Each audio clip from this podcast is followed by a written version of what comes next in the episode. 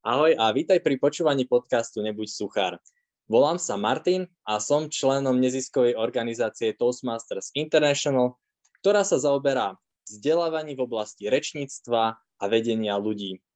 Svojim členom poskytuje priestor, kde môžu pravidelne vystupovať zo zóny svojho komfortu a prostredníctvom zážitkového vzdelávania sa zlepšovať v prezentačných zručnostiach, v komunikačných zručnostiach a vyskúšať si rôzne funkcie, čo sa týka vedenia ľudí. Pre dnešnú epizódu som si pozval moju veľmi dobrú kamarátku, dlhoročnú členku, momentálne pôsobiacu na funkcii viceprezidentky pre členstvo Toastmasters Žiline, Lenka Tarabková. Lenka, vitaj, ahoj. Ahoj Martin, veľmi krásne ti ďakujem za pozvanie do dnešného dielu tvojho podcastu a Srdečne pozdravujem aj všetkých, čo nás budú počúvať. Rado sa stalo. Lenka, ty už si si počas svojej kariéry Toastmasters vystriedala množstvo funkcií, čo sa týka samotného klubu, čo sa týka distriktu. A jedna téma, ktorou sa pravidelne zaoberáme v Toastmasters je mentoring. Taktiež si pôsobila na funkcii viceprezidentky pre vzdelávanie, kde je tento mentoring takou kľúčovejšou funkciou. Preto som sa rozhodol, že zrovna tento diel, zrovna s tebou by som chcel diskutovať o tom, prečo je mentoring v Toastmasters taký dôležitý, prečo je táto rola mentora možno celkovo dôležitá, ako to pomáha klubom, ako to pomáha členom, ako to pomáha samotnému mentorovi. A aby sme si stanovili taký ten framework, taký ten koncept, že čo vlastne mentor Toastmasters robí. Na začiatok teda povedz mi, čo pre teba ako taký mentoring znamená v Toastmasters. Tak skrátke stačí, potom, lebo tu budeme rozprávať celý deň. Práve rozmýšľam, odkiaľ začať, pretože téma mentor, mentoring je veľmi široká ja si pamätám na svoje prvé začiatky v klube, keď som začínala ako viceprezident pre vzdelávanie a naštudovala som a pripravila som materiál, taký ten vzdelávací manuál pre mentorov, ako majú začínať, ako majú viesť svojich mentees, to znamená mladších členov Toastmasters, ktorí zasvedcujú práve do našej kultúry. A ako sme rozbiehali túto funkciu mentorov prvom rade sme potrebovali my sami získať skúsenosť, to znamená s funkciami, s jednotlivými rolami, aby sme tú skúsenosť, ktorú sme my získali, mohli odovzdať ďalej. A o tom je práve ten mentoring, alebo aspoň takto ja vnímam mentoring Toastmasters, že je to o odozdávaní našich vlastných skúseností ďalej. Aj e, samotný Toastmasters International definuje mentora ako skúsenejšieho člena, ktorý odovzdáva svoje skúsenosti, zasvedcuje nových ľudí do toho, ako funguje stretnutie, ako naplánovať jednotlivé roly v rámci agendy a stretnutia a ako dávať spätnú väzbu. Ja s tebou súhlasím. Pre niekoho, kto je nový v klube, tak je náročné sa zorientovať je tu naozaj veľmi veľa možností, ktorými sa dá vybrať. Je tu veľa zdrojov, veľa informácií, ktoré môžu pôsobiť dosť možno zmetočne a možno tak zahlcujúco. Mm-hmm. A mhm. práve ja v tomto vidím v Toastmasters tiež význam mentoringu, že mi pomôže skoordinovať sa, U- upriamiť pozornosť na tie dôležité veci, ktoré by som mal teraz rozoberať, ktorých by som sa mohol posúvať alebo na ktoré ktoré prispievajú k tomu môjmu rozvoju. A toto je to, toto je to gro, že nielen odozdáva tú skúsenosť, ale aj vedieť vybrať, že túto jednu skúsenosť teraz ti odozdám a toto je to tvoje pole pôsobnosti, na ktorom by si teraz mohol ty, ty pracovať. Mhm. Ono s tebou súhlasím a dokonca by som doplnila ešte aj takú vec, že men, vzťah mentor a mentee je o vzájomnej spolupráci. To znamená, že ja ako mentor zistujem od toho mentee, s čím chce pracovať, aké sú jeho ciele, aké, roz, aké zručnosti chce rozvíjať alebo čo sa chce naučiť. A tým pádom ja môžem na základe jeho cieľa a jeho rozhodnutia, ktorým smerom chce ísť, mu viem to svojou skúsenosťou pomôcť. A práve tomto je úplne Toastmasters vynikajúci, pretože môžeme mať súbežne viacero mentorov, lebo každý sme dobrý v niečom inom. Niekto je vynikajúci v tom, ako si pripraviť famóznu štruktúru reči, niekto iný zase dokonale ovláda hlasový prejav a tým pádom dokáže ten nový člen alebo mentee mať viacero uhol pohľadu od viacerých ľudí a tú skúsenosť takú rôznorodú a pestru. Čiže je to vzájomná spolupráca, vzťah menty a mentorovaného a v podstate je to o tom, že čo chceme dosiahnuť, čo sa chceme naučiť a tomu prispôsobíme aj tú spoluprácu. Pamätáš si na svojho prvého mentora? Joj, pamätám si na svojho prvého mentora. Veľmi dobre si ho, si na neho spomínam. Počkajte, jak sa len volal? Á, Andrej Mažári, áno, tak sa on volal. A pamätám si ho ešte z prvého klubu slovenských Toastmasters, keď sme zakladali klub. Bola to prvá osoba, ktorá nám poskytovala informácie, čo a ako, poskytovala také vodítka, inštrukcie a rady a zároveň aj podporu. Pretože bez tej podpory by to bolo veľmi náročné, veľmi ťažké a ja som sa na neho ako na svojho mentora mohla všetko spoľahnúť. Ako náhle som potrebovala pomôcť, poradiť, posunúť alebo len vypočuť, tak to bolo vždy pre mňa. Uh-huh.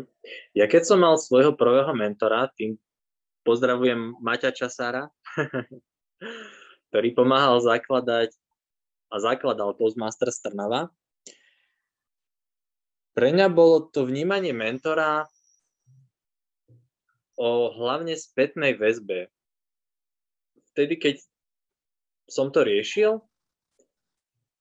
tak s čím som ja najviac potreboval pomoc, boli spätné väzby po rečiach a pred rečami hlavne, že ja som si nejaký prejav mm. natrénoval a vnímal som to, že ten mentor je pre mňa osoba, s ktorou sa môžem obrátiť a taký môj trénovacie publikum, nazvime to, že ja mu to poviem a on mi povie, spätnú väzbu, ako by to mohlo pôsobiť potom na všetkých, ako to upraviť, aby to pôsobilo lepšie na všetkých.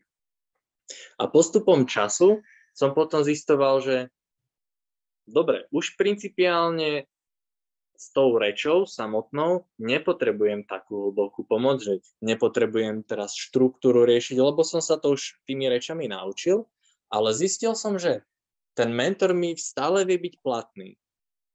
Stále vie mi byť platný mhm. ten mentor pretože ja som si na začiatku povedal, chcem sa naučiť vystupovať ako môj mentor, lebo on časino je veľmi prirodzený, veľmi veselý na pódiu a to je niečo, čo sa ťažko dá naučiť tým, že dostanem spätnú väzbu na nejakú reč. Je to o tom tréningu. Áno, súhlasím a je to proces. Na začiatku a ja, keď som prišla do klubu, chcela som sa naučiť hneď všetko.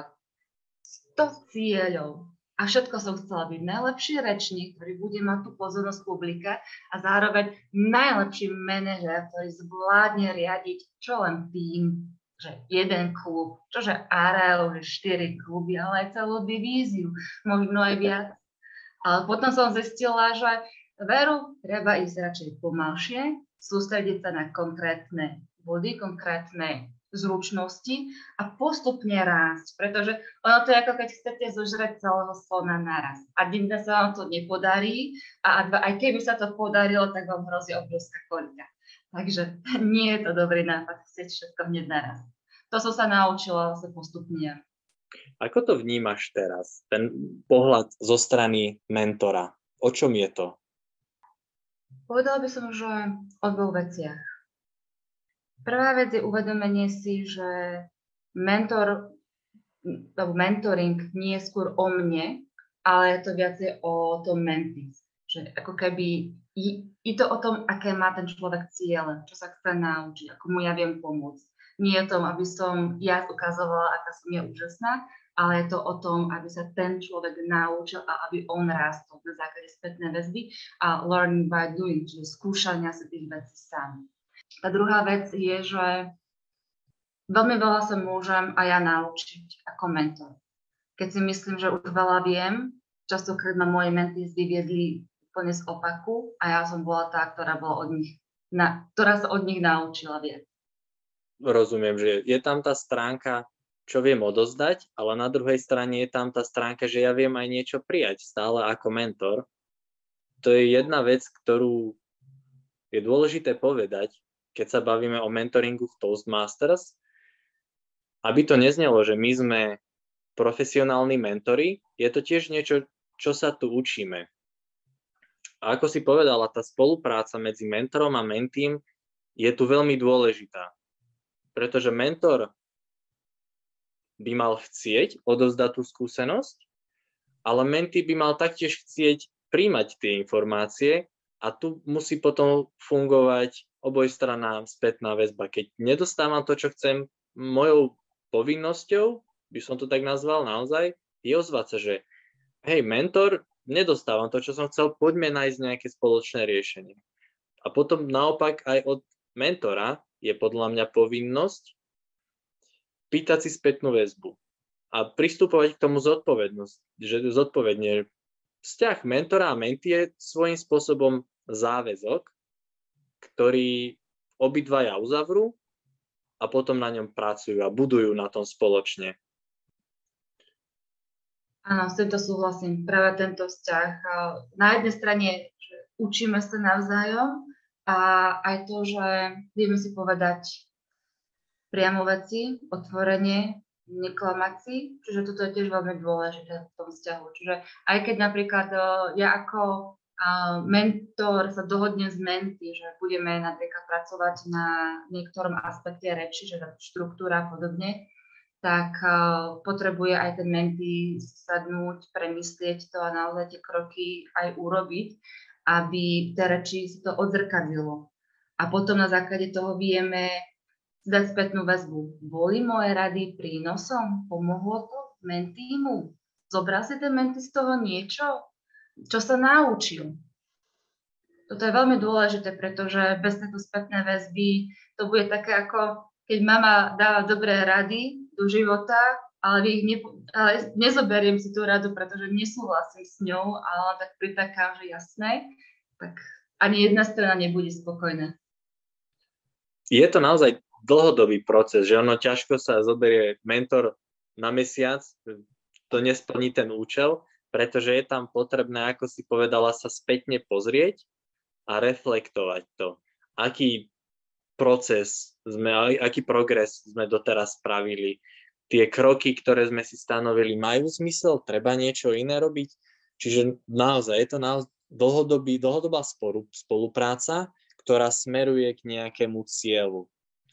A keď sa rozprávame o tých cieľov, tak pre mňa je toto jeden z veľmi kľúčových faktorov mentoringu práve stanovanie si cieľov. Uh-huh. A ty, Martina, a tvoja skúsenosť, keď hovoríme o tých cieľoch, ako sa tebe oplatilo, alebo akú máš best practice z toho, ako si s mentým stanoviť cieľ? Sú nejaké guideliny, sú nejaké návody, ktoré vedia poslúžiť k tomu, aby sme sa dopátrali aký má môj mentý cieľ, je to sada nejakých otázok. Rád to použijem na inšpiráciu, ale nerad sa toho striktne držím. Ja čo robím najradšej, je, že sa vyslovene zaujímam o dôvod, prečo prišiel daný člen do Toastmasters. Mm-hmm. A na základe toho, ak je naozaj že nový a nemá ešte vybrať tú svoju cestu, tak na základe toho mu pomôcť s výberom či už do začiatku cesty a potom jednotlivých projektov a rozpoznania toho, čo tie jednotlivé projekty mu vedia napomôcť k dosiahnutiu toho cieľa. Použijem príklad jedno, jedného nášho člena, ktorý má za cieľ naučiť sa lepšie vyjednávať alebo mať presvedčivé prejavy. Toto je dlhodobý cieľ, na ktorom treba pracovať a je ťažko si teraz zobrať projekty z levelu 1 a povedať mu, OK, tak teraz sa ideme naučiť vyjednávať. Čiže my si môžeme stanoviť nejakú iba štruktúru a smerovanie, ale tým, že budeme spolu prechádzať potom cez tie levely 1, 2, 3 a ako si opäť sa k tomu vrátim, povedala, spätne reflektovať, tak budeme si vedieť vyberať aj projekty z tých vyšších levelov na základe toho, čo sme sa dozvedeli. Možno zistíme, že ten cieľ bol na začiatku úplne iný. Že áno, môj pôvodný cieľ bolo naučiť sa vyjednávať, ale pritom ja chcem len pôsobiť sebavedome, keď rozprávam napríklad nudné alebo nejaké také faktické informácie. Ten cieľ sa tiež môže meniť, je to dynamická vec. Čiže ja pristupujem k tomu veľmi otvorene dôležité je pre mňa zadefinovať si takú prvotnú víziu a tie prvé jeden, dva kroky, ktoré vieme spraviť na začiatku a potom spätne reflektovať. Čiže pre mňa je to o komunikácii toho, čo chcem ako, ako nový člen a čo ja ako mentor viem odozdať. Čiže toto je tiež podľa mňa jedna dôležitá vec, že v mentoringu, a teda v Toastmasters mentoringu, sa učíme aj sami o sebe, čo som ja schopný odozdať a ohodnotiť svoje zručnosti, či ja som naozaj vhodný mentor pre túto danú osobu. Takú tú sebareflexiu. Áno, súhlasím. Myslím, že to mám veľmi podobne, ako to aj, ako to máš aj si spomínal. Taktiež uh, s mentom sa snažím dopracovať k cieľu na začiatku, že taká tá predstava, vízia, čo chce menty dosiahnuť, čo sa chce naučiť, čo je takéto takéto prianie alebo želanie, ako sa chce prejavovať a potom to rozdrobíme na drobnejšie a na základe toho určíme, aká reč bude, aká rola, čo sa v tej role dokáže naučiť, čo sa tam dokáže, alebo akú zručnosť a schopnosť dokáže naučiť a hlavne sledujeme aj jeho prežívanie. Či je OK, či sa cíti príjemne v tej úlohe, alebo nie. Potom analizujeme, že čo sa deje a, aký pocit mi vlastne bráni byť uvoľnený, čo mi bráni byť tak spontánne, ako by som si prial. A zameriame sa napríklad aj na pocity strachu a následne na to, akým spôsobom ten strach vieme odbúrať. A čuduj sa svete, najlepší spôsob, ako ten strach odbúrať, je len čím častejšie stojím na pódium, tým lepšie. Áno, a ten mentor je tu práve preto, aby tak nenápadne nás do toho strkal, že poď, poď, Úplne. poď, ty to dáš, ty to dáš. Presne, takým nenápadným spôsobom, štýle, tento týždeň budeš mať takúto úlohu, budúci týždeň si dáš takúto úlohu, týždeň na to budeš mať takúto úlohu, pretože pamätaj na ten svoj cieľ, že si žiť sebavedomý rečník. A ten cieľ získaš takým spôsobom, že budeš prekonávať tieto jednotlivé strechy, stupienky a neboj sa, o pol roka budeš taký skúsený alebo taký sebavedomý, že, a, že keď si ten človek povie, na začiatku som bol taký skľúčený, ustráchaný, myslel som si, že strhnem a o nejaký čas je to tak, že nikto ma z toho pódia nedostane. Ani časom reč. Zažila si už nejakú situáciu, kedy prišiel do klubu nový člen a chceli ste si stanoviť cieľ, či už konkrétne ty, alebo možno to bol niektorý iný mentor z klubu, ale ako si to nešlo? Že s tým stanovovaním cieľom, e, stanovovaním cieľov, či mhm. máš niekedy problémy, lebo občas ja sám neviem, čo chcem musím priznať, aj napriek tomu, že som chlap, sám občas neviem, čo chcem. A niekedy to môže byť výzva nájsť, čo ten nový člen naozaj chce. Mm-hmm. Je to často veľká výzva. Ja sama som ukážkový príklad toho, keď som prišla do klubu a chcela som všetko naraz. Že nie vždy prídu ľudia s jasným cieľom, nie vždy je jednoduché alebo také rýchle ten cieľ objaviť. Väčšinou je to proces Častokrát sa stáva aj tak, že nájdeme cieľ, povieme si, na čom chceme pracovať a v priebehu zistíme, že sme úplne vedľa a chceme sa učiť niečo iné. Čiže sa to modifikuje, upravuje a ideme úplne iným smerom, ako napríklad jeden môj mentý, ktorý sme tiež začali pracovať a tiež na aj iného člena, ktorý dostal nápad, tak skús túto vec, ak chceš napríklad rozšíriť svoju slovnú zásobu, tak namiesto rečí dávaj čítanie na, na stretnutia. Čiže trochu úplne iný pohľad, iná perspektíva a zrazu sme zistili, že ten problém sa praskol už to nie je taký veľký problém, už je to rozdelené na menšie časti a hýbe sa to ďalej. Čiže mám také skúsenosti, že bolo ťažké nájsť cieľ, alebo sme potom ten cieľ museli zmeniť, alebo chceli zmeniť, lebo sme mysleli, že uh, chceme ísť ďalej inakadiaľ. Takže sú, sú také skúsenosti, dokonca aj niektorí členovia, sa často stávalo, príde, príde do klubu, má mentora, pracuje na sebe, ale stále ako si nie a nie a nie nájsť takéto uspokojenie z naplnenia cieľa. A tam sa potom stáva taká, že mnoho členov odchádza, pretože už im Toastmasters nemá čo dať, alebo nejakým spôsobom sa tam nenašli. No a tiež jeden náš člen, kamarát zo Žiliny, mal rovnakú situáciu, že chodil niekoľko, niekoľko rokov do klubu, um, tak lážo plážo. A potom zistil, keď naozaj zistil, čo chcel, začalo ho to brutálne baviť. Ak bol aktívny, vyhľadával spätnú väzbu, pýtal sa, ako pôsobila tá reč, či bol humorný, či bol vtipný, či bol dostatočne uvoľnený. A my sme mu tiež dávali spätnú väzbu, že počuj, teraz si bol tak dobrý na tom pódiu, taká energia z teba stršala a videla som, ako sa teší. Že to, bolo, to bola úžasná také uznanie, že keď naozaj viem, čo chcem a idem za tým a darí sa mi naplňať ten cieľ, tak tie výsledky prídu. A tie výsledky cítim nielen ja na sebe, ale všetci v klube si to všimnú to sa nedá nevšimnúť si. Takže tá, tá skúsenosť je pestrá. Čo by som odporúčila naozaj stanoviť si ten cieľ, rozprávať sa s mentorom, rozprávať sa s inými členmi, získavať taký iný, uhľad, iný uhol pohľadu rôznych členov, uspôsobovať ten svoj cieľ a ísť ďalej.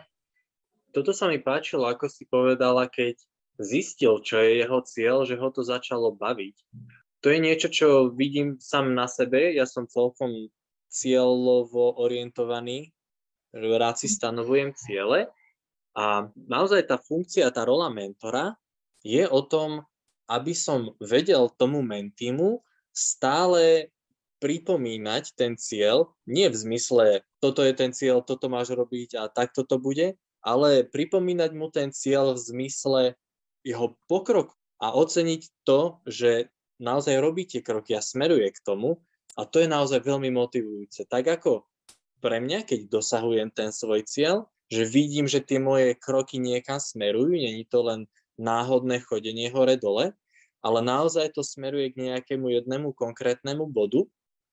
Takisto aj pre mňa ako mentora, keď vidím, že vďaka moj, mojej skúsenosti, že sa mne niečo podarilo naučiť, niekto iný vie z toho ťažiť. Čiže toto je také krásna, taká krásna win-win situácia, keď moja skúsenosť vie niekomu pomôcť, natchnúť ho, namotivovať ho, samého ma to motivuje v tom, že robím dobre a oplatí sa to robiť.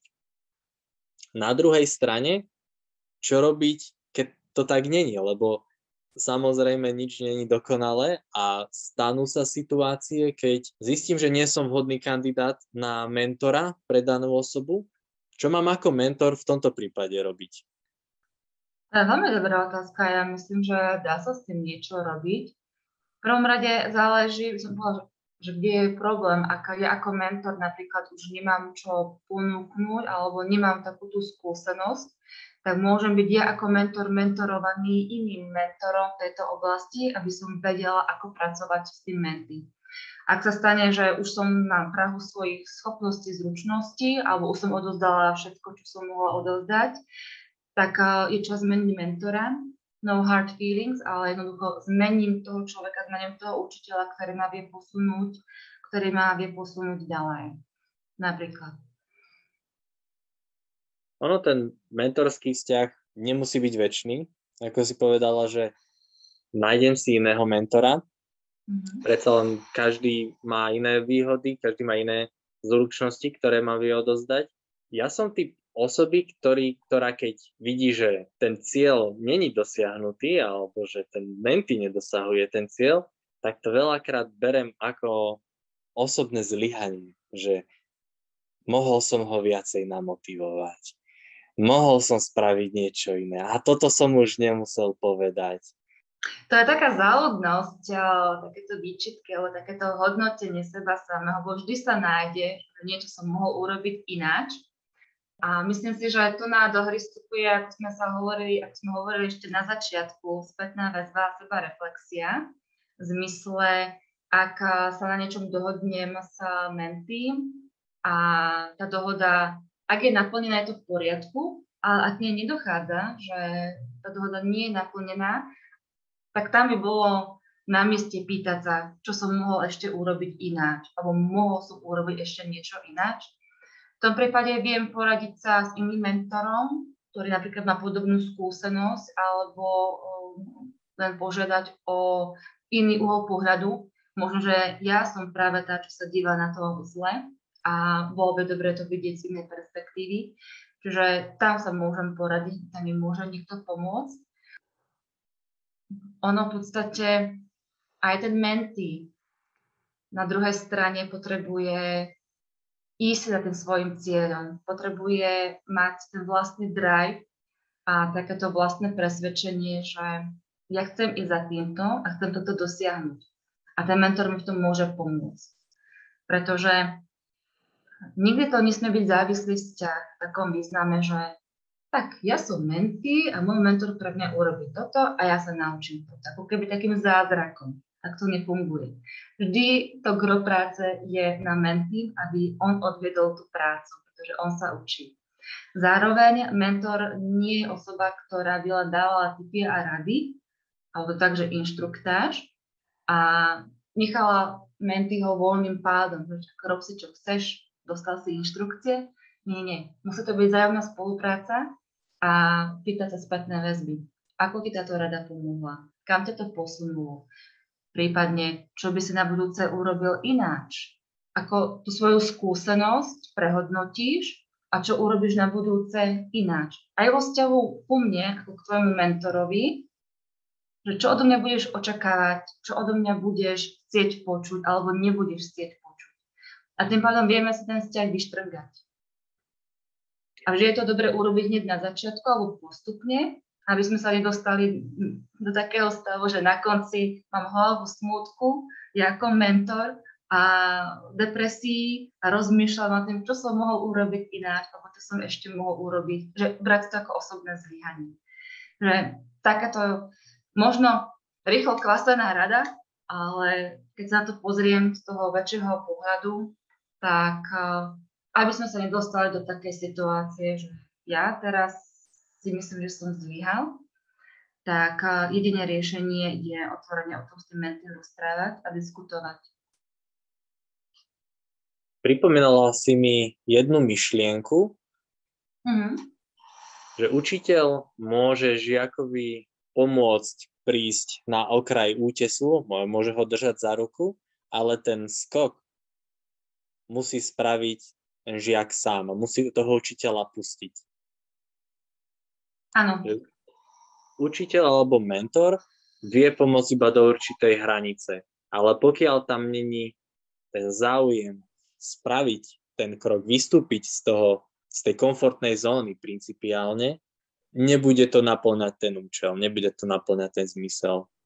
Veľmi pekne si to povedala a Myslím, že si viacerým mentorom teraz zdvihla náladu.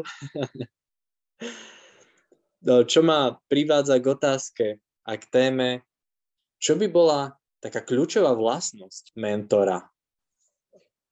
Ako náhle som skúšala pozrieť na internete alebo v múdrych knihách, to je to mentor a aké sú ideálne vlastnosti mentora, tak som zistila, že je toho veľmi veľa, prípadne aj dosť také protichodné informácie sú to. Alebo aj keby som chcela byť taký mentor, ako sa opisuje na internete, tak zistím, že by som musela byť naozaj, neviem, s akými skúsenosťami. Ale pre mňa taký ten najväčší základ, aby som ja bola dobrý mentor, je úprimný záujem o toho človeka. Pretože keď sa o niekoho zaujímam a chcem, aby rástol, tak vyvíjam aktivitu, aby som sa ho spýtal nielen, počuj, ako ti, pos- ako ti pomohla tá moja rada, ale zároveň sa ho aj pýtam, aký si mal deň, čo sa ti deje, čím sa trápiš vo svojom živote. Čo sa ti stalo, že dnes na tom pódiu si vybuchol. A teraz nemyslím, že ktoré rady si nedodržal, ale čo sa ti dialo, aké máš emočné prežívanie, pretože vidím, že nie si sám sebou a niečo sa deje. Že poďme sa porozprávať aj o tom. Nie je to len o tom, aby som ja ako mentor odozdala všetky svoje skúsenosti a know-how a teraz sa zakochala svojim výtvorom, ale je to hlavne o tej eh, spolupráci a záujem o ľudí. Potom je tam taká nadstava rôznych vlastností, ako napríklad uh, trpezlivosť. Ale trpezlivosť v takom význame, že nechcem ja od toho mentyho, aby urobil pokrok hneď v prvý deň a hneď po prvej reči, aby sa zlepšil markantne, ale je mi jasné, že je to proces. Niekto, niekomu to môže trvať mesiac, dva mesiace, niekto aj rok, kým urobí nejaký väčší pokrok, záleží hlavne od tých ľudí, čo je trpezlivosť. A potom aj taká tá štruktúra alebo systematickosť v tom zmysle, že ako sme tu na začiatku povedali, stanoviť si cieľ, rozdrobiť to na drobné. Prvý krok, prvá reč, druhý krok, aká rola, ďalší krok a ďalší krok, aby sme na konci vedeli povedať a zhodnotiť, pozri, toto si sa chcel naučiť, týmto všetkým si prišiel, toto si sa naučil a poďme to teraz hodnotiť alebo uzavrieť a posunúť sa ďalej. Že to je pre mňa, som povedala, taký o vlastnosti mentora, aký by mal byť. Kamarát v podstate. Kamarát. Samozrejme aj niekto, kto ti dá inšpiráciu, niekto, kto si ťa vypočuje, keď to potrebuješ a kto ti dá aj radu, ale samozrejme, keď si ju vypýtaš, pretože nie je nič horšie ako nevyžiadaná rada. Takže je to taký, je to taký vzťah, že je to vzájomná dôvera a zároveň aj tá spätná väzba. Ja ťa doplním svojim názorom a svojim pohľadom na správneho mentora. Načasino vždy uchvátil tým, že bez ohľadu na to, čo sa stalo, bez ohľadu na to, aká bola situácia, vždy vedel v tom nájsť niečo, čo si viem z toho odniesť, alebo čo vieme spraviť. A veľmi rád sa vrácam k jednej situácii, keď sme mali natáčať video reklamné pre. Dohodli sme sa viacerí o tom čase prídeme tam. Prišli sme tam asi v polovičnom počte a už sme sa rozprávali, že do prdelky, však to nedáme teraz.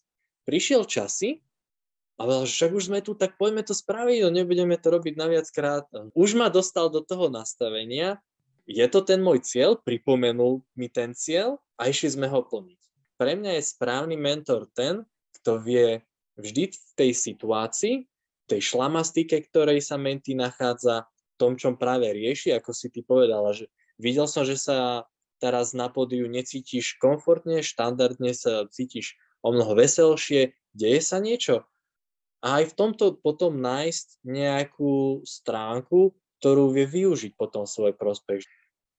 Áno, čiže vždy nájsť takú tú cestu von a naučiť sa, že nie je situácia hociaká, vždy sa dá z toho vyklúčkovať a vyťažiť.